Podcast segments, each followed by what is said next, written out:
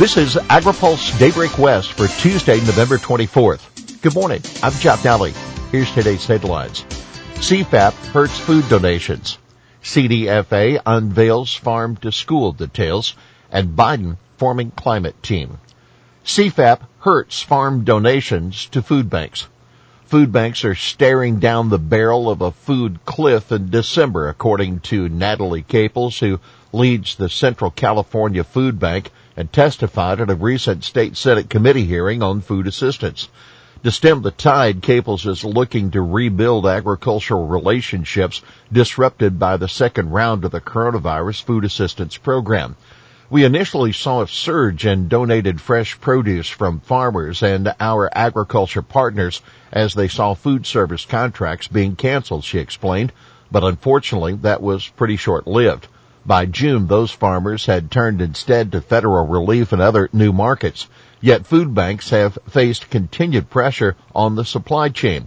Federal support for food programs, meanwhile, will end December 31st.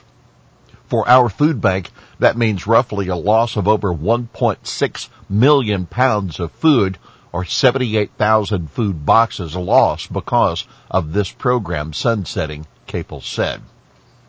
CDFA seeks comments on farm to school program. CDFA plans to start accepting grant proposals soon for its new farm to school incubator program. The department released the first details on the program Monday and is looking for public feedback.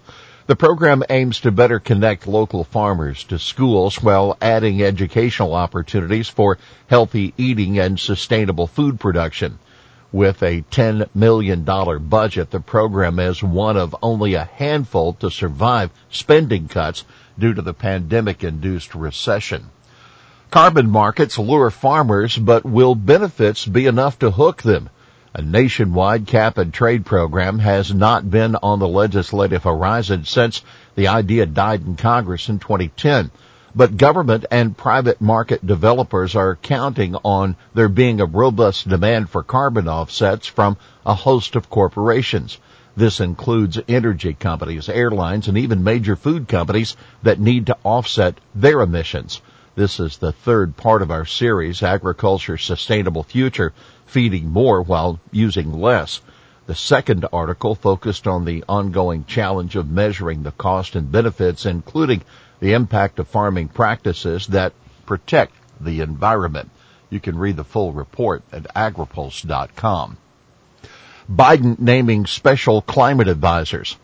President-elect Joe Biden will be introducing former Secretary of State John Kerry today as his special envoy on climate policy. This role is the first of its kind, the first cabinet level climate position, and the first time climate change has had a seat at the table on the National Security Council, Biden said. According to reports, Biden also will be naming a high level White House climate policy coordinator in coming days.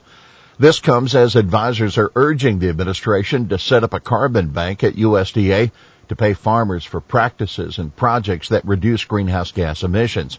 It's not clear how Kerry and the climate czar will coordinate. But energy lobbyist Scott Segal says of Kerry, those interested in a sensible climate policy should welcome a figure with political experience and substantive expertise. By the way, the transition process can now begin after sign off from President Trump. In a series of tweets last night, Trump said he was directing the General Services Administration to do what needs to be done with regard to initial protocols.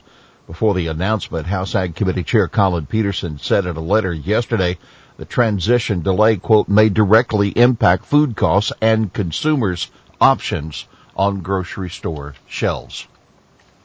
County officials plead for direct COVID relief.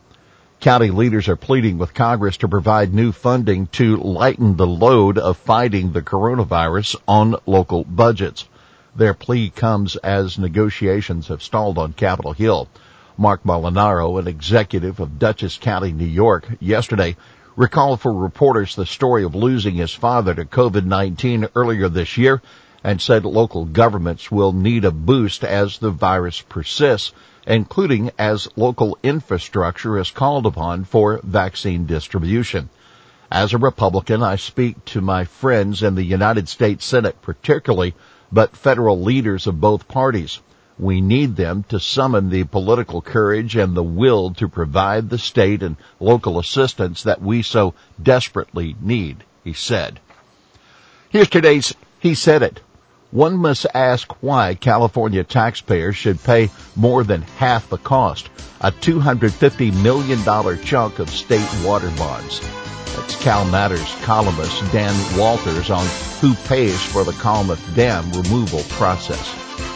Well, that's Daybreak West for this Tuesday, November 24th. For the latest news out of Washington, D.C., visit agripulse.com. For AgriPulse Daybreak West, I'm Jeff Daly.